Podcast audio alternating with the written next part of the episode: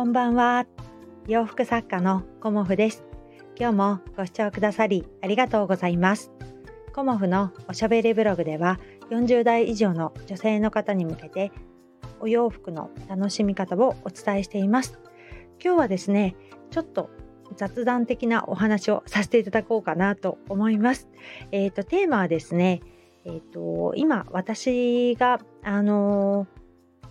家のガレージをね、あのー、作っていただいたおじちゃん まあ、おっちゃんでもいいんだけど、あのー、今日はあえておっちゃんと呼ばせていただくんですけど、おっちゃんとのね、あのー、ちょっとしたビジネスの話っていうような タイトルでいこうかなと思います。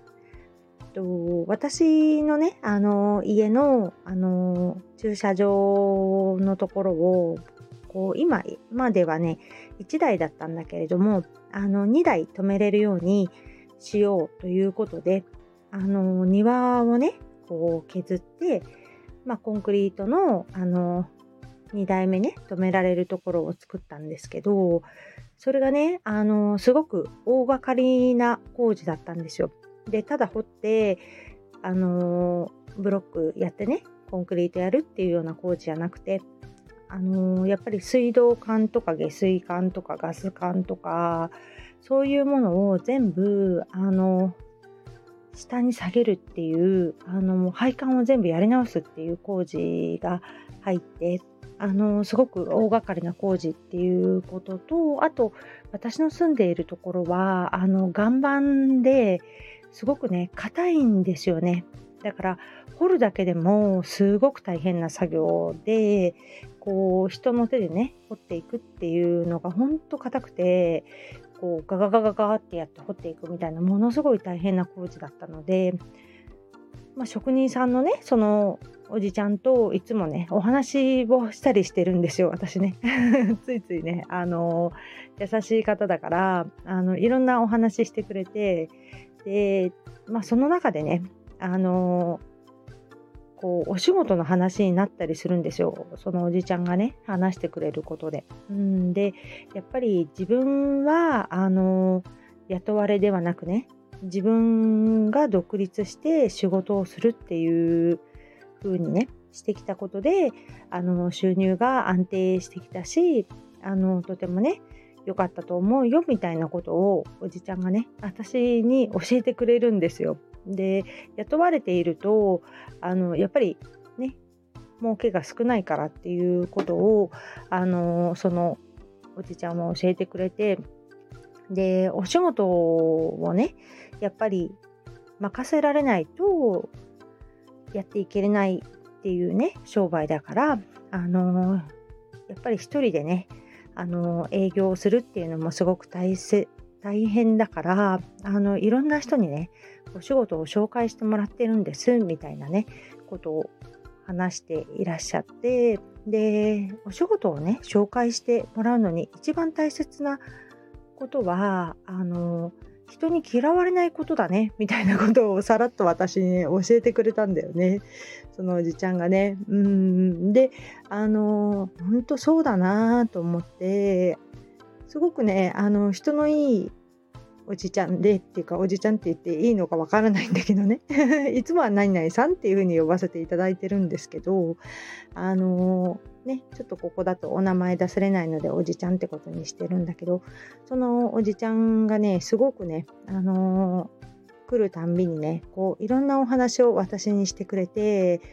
でこの職人業界の話だとかねあの水道屋さんっていうものはこういうもんだよとか電気屋さんっていうのはね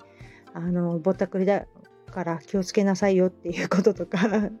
いろんなねなんかあの私の知らないこう世界のことをねいろいろ教えてくれたりしたんですよね。で結局その工事が本当だったらねあの数週間で終わるところが私の家の前の公共のね道路の水道管の交換工事っていうのもこう絡み合ってきて だからその工事の関係でうちの工事が進まないみたいなそういうねあのー、感じでやっとねあのー、一昨日終わったんだけれどもだからすごくそのこの2ヶ月ねそのおじちゃんと喋る 時間がすごくいっぱいあってでもう一人あのもともとあの近所のねおじちゃん別のおじちゃんがいるんだけどあの別のおじちゃんにもともとはこのお仕事をお願いしようと思ってたんだけどちょっとね膝が悪いからって言ってもう一人のあの方を紹介してくださったんだけどそのねあのおじちゃんもいろんなことを知っていてまあ多分もう70代なのかな。で野菜のことを教えてくれたりねあの今日はねあ昨日か。昨日はタケノコ取れたよって言って持ってきてくれたりとかあのフもね勝手に自由に取ってって食べていいから山根を生えてるやつねっていう感じで あの言ってくださるんだけどやっぱりこうあの年上の方っていうのかな。自分の親はあのね遠くに離れて住んでいるしこの親世代の方から学ぶこと、うん、多分70代に入るか入らないかなっていう感じの方だったりもう一人のおじちゃんはまあ70代だと思うんだけどこうねいろんなことをあの教えてくれるんだよね。うんだから自分の知らない世界のことをこう知るきっかけになったっていうかあのやっぱりこの工事ね外交工事っていうのもそもそも誰に頼んでいいかわからないし価格のね相場みたいなのもわからないしどういう工程でやっていくのかとかね。あの業者さんはどんな方がいるのかとか。あの結局おじちゃんだけではなくねあのコンクリート屋さんね。とか土間屋さんっていう方もいらっしゃったんですよね。この平らにねものすごい力がいるって言ってましたけどそのコンクリートを平らにするのね汗びっしょりになってあのやってくださったんですけどそういう方とかねあのいろんな方がまあおじちゃん以外にもこう出入りしてくださったりしてうんだから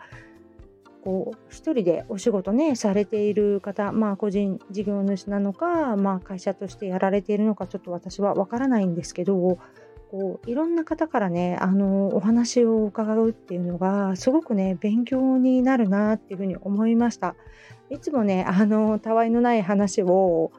このところね2ヶ月ぐらいいつもおじちゃんとしていたんだけど すごくねあのいろんな人生のねこういろんなことをね教えてもらったなっていう感じでまあ今日はこんな感じで雑談みたいになってしまったんですけどやっぱり人に好かれるっていうことが大事だよって言ってくれたことがねすごくね私の心に響きました。うんやっぱり、あのー、そのおじちゃんを見ててももう一人のおじちゃんを見ててもすごくねなんかよくしてくれるんですよね。うんだからよくしてもらうとかね親切にしてもらうとやっぱり私も、まあ、微力ではありますけどねまだまだね。うんだけど何か恩返しできることはないかなとかっていうことであのスマホがねちょっとわからないっていう時にあの見てあげたりっていうぐらいしかできなかったんだけれどもまああのー、今度ねお魚が釣れたら持ってきますねみたいな感じであのー、こうね楽しくお話しさせていただいたりとかねしてあの世代が違う方とお話しするっていうのがねなんだかすごく面白かったですね私はね。うんで私も結構おしゃべりだしこう実家の父とそんな年が変わらないねあのー、世代の方でまだまだ現役で頑張ってる方うんなんかすごいなっていうふうに思いましたでやっぱりあのー、お酒大好きって言いながらも何時までには必ず寝てみたいな感じでこう自分の体をあのー、やっぱり体が資本だから体をねやっぱり大事にされてるっていうところも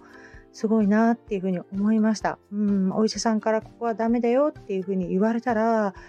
その通りにやっぱり節制をしてあの体重を落としたりね、うん、なんかもう70代の